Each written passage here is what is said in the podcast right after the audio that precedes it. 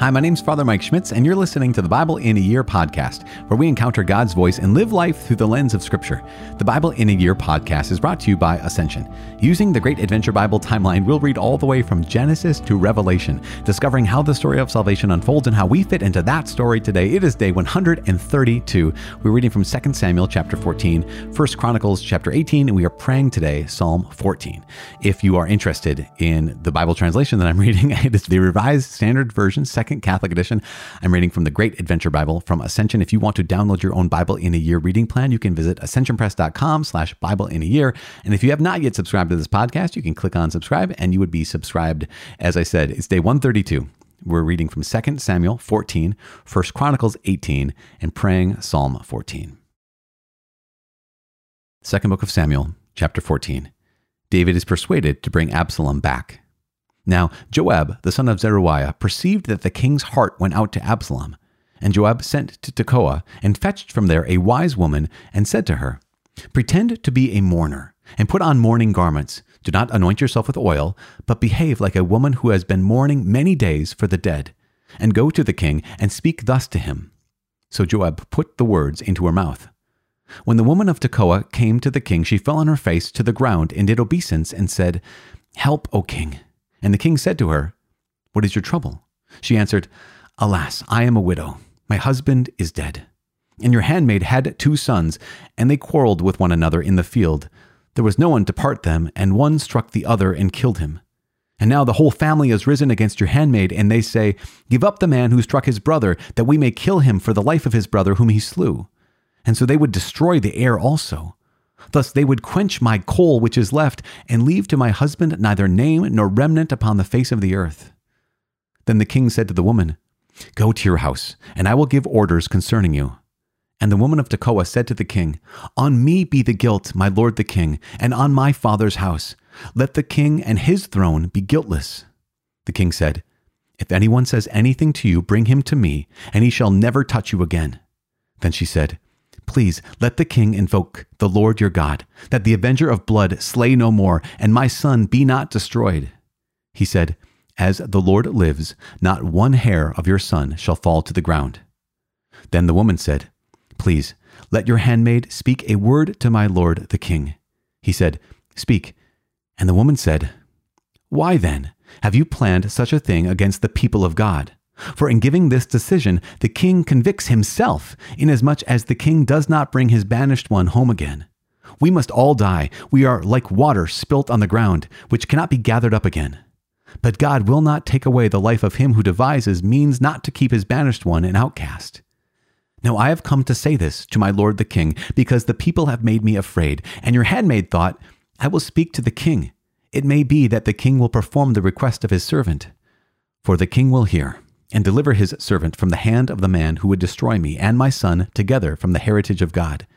And your handmaid thought, The word of my lord the king will set me at rest, for my lord the king is like the angel of God to discern good from evil. The Lord your God be with you. Then the king answered the woman, Do not hide from me anything I ask you. And the woman said, Let my lord the king speak. The king said, Is the hand of Joab with you in all of this? The woman answered and said, As surely as you live, my lord the king, one cannot turn to the right hand or to the left from anything that my lord the king has said. It was your servant Joab who bade me. It was he who put all these words in the mouth of your handmaid. In order to change the course of affairs, your servant Joab did this. But my Lord has wisdom, like the wisdom of the angel of God, to know all things that are on the earth. Then the king said to Joab, Behold, now I grant this Go, bring back the young man Absalom. And Joab fell on his face to the ground and did obeisance, and blessed the king. And Joab said, Today your servant knows that I have found favor in your sight, my lord the king, in that the king has granted the request of his servant. So Joab arose and went to Geshur, and brought Absalom to Jerusalem. And the king said, Let him dwell apart in his own house. He is not to come into my presence. So Absalom dwelt apart in his own house, and did not come into the king's presence. Now, in all Israel, there was no one so much to be praised for his beauty as Absalom. From the sole of his foot to the crown of his head, there was no blemish in him.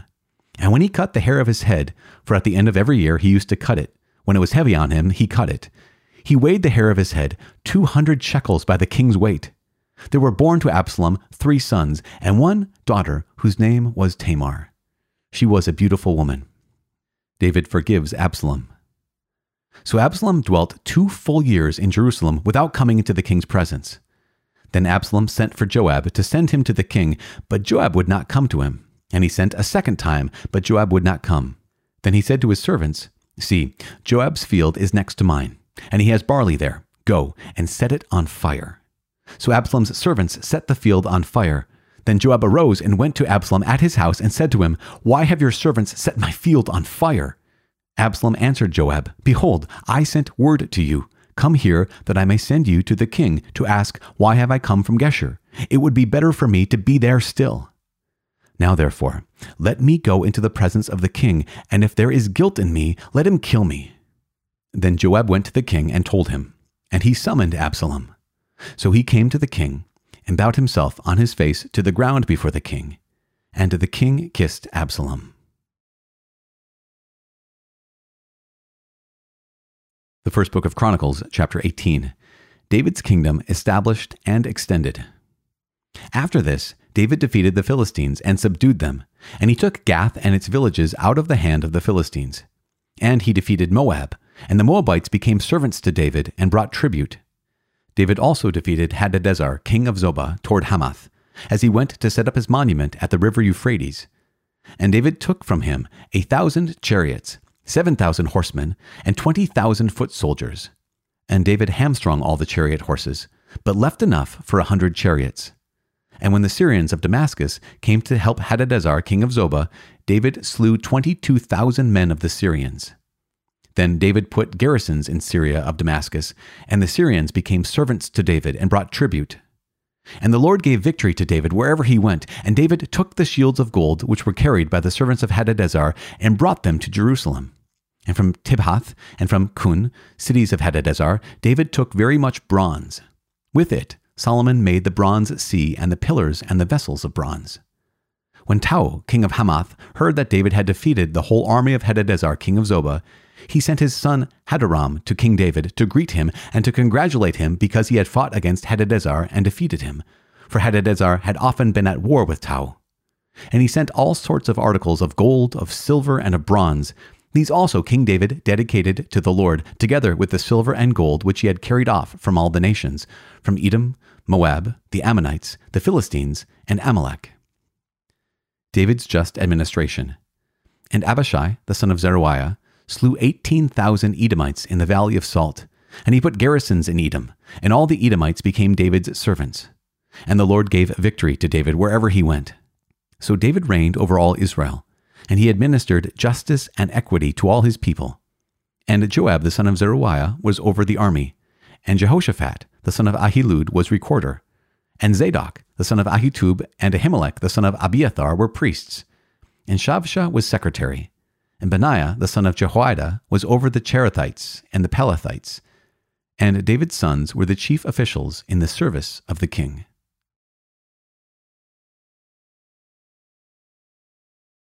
Psalm 14 Denunciation of Godlessness. To the choirmaster of David. The fool says in his heart, There is no God. They are corrupt, they do abominable deeds, there is none that does good. The Lord looks down from heaven upon the children of men to see if there are any that act wisely, that seek after God. They have all gone astray. They are all alike corrupt. There is none that does good, no, not one. Have they no knowledge, all the evildoers, who eat up my people as they eat bread, and do not call upon the Lord? There they shall be in great terror, for God is with the generation of the righteous. You would confound the plans of the poor, but the Lord is his refuge. Oh, that deliverance for Israel would come out of Zion. When the Lord restores the fortunes of his people, Jacob shall rejoice, Israel shall be glad. Father in heaven, we give you thanks and give you praise. You are a good, and you are God, and you're a good dad. Lord God, you are a good dad. You're a good father and you continue to meet us. You forgive us completely, but you also call us to complete repentance. You, you, you offer forgiveness totally, but you also call us to totally come back to you. And so help us, please, Father, help us do that. Help us to come back totally so that your mercy may totally transform us, that your grace may totally transform us, that your love may totally renew us. Lord God, bring us back to you. Let your face shine on us, and we shall be saved. In Jesus' name we pray. In the name of the Father, and of the Son, and of the Holy Spirit. Amen. Okay, here we are. Gosh, here's the story of Absalom and David and this is going to get worse, just, just so you know. Uh, this is chapter 14. And David gets persuaded to bring Absalom back. So Absalom has escaped, right? He remembered yesterday he fled, went to uh, Talmai, son of Ammihud, king of Geshur, lived over there in Geshur. And he's living in isolation, he's living in exile. And here's Joab, who remember, remember Joab is in charge of the army, and he has this plan that he wants Absalom to come back to Jerusalem. And so he gets this woman and basically hires her to say, "Tell David this story." It's kind of it's a, it's really reminiscent of the story of Nathan the prophet when David was busted for what he did with Bathsheba and Uriah. Um, Nathan comes forward and gives this, tells him this story about the man who has a bunch of sheep, but then his neighbor has only one precious ewe lamb. And here's the story of this woman. She's a widow. She has two sons. One son killed the other son, but and people want to kill that son who is the murderer. And what do I do? And and David says, okay, yeah, you got to restore. You got to keep the family intact. You got to keep the family intact. So bring that son into a place of safety. And if anyone wants to kill him, you know, he'll, they'll have words with me. And this is the boldness of this woman. She says, One more word. By the way, this is you. It's basically like Nathan saying, You are that man who took that precious you child. You had all the people you wanted in your life to, to marry, to take care of, to care for, and you just stole Uriah the Hittite's wife from him. This is the woman saying essentially the same thing. So that convinces David. David also notices that this is Joab's work. Now, why would Joab want Absalom to not be in Geshur anymore? Why would Joab want Absalom to be close to David, chances are very good. We know about Joab, we know that he's very loyal to David. So chances are very good that what Joab wanted was he wanted, he's like, I can see Absalom, who's described in this chapter as well as being incredibly beautiful, a beautiful man, no blemish in him from his head to his toe. And his hair was so heavy. Apparently, that's a really good thing back in the day. Maybe it's a good thing now. I don't know.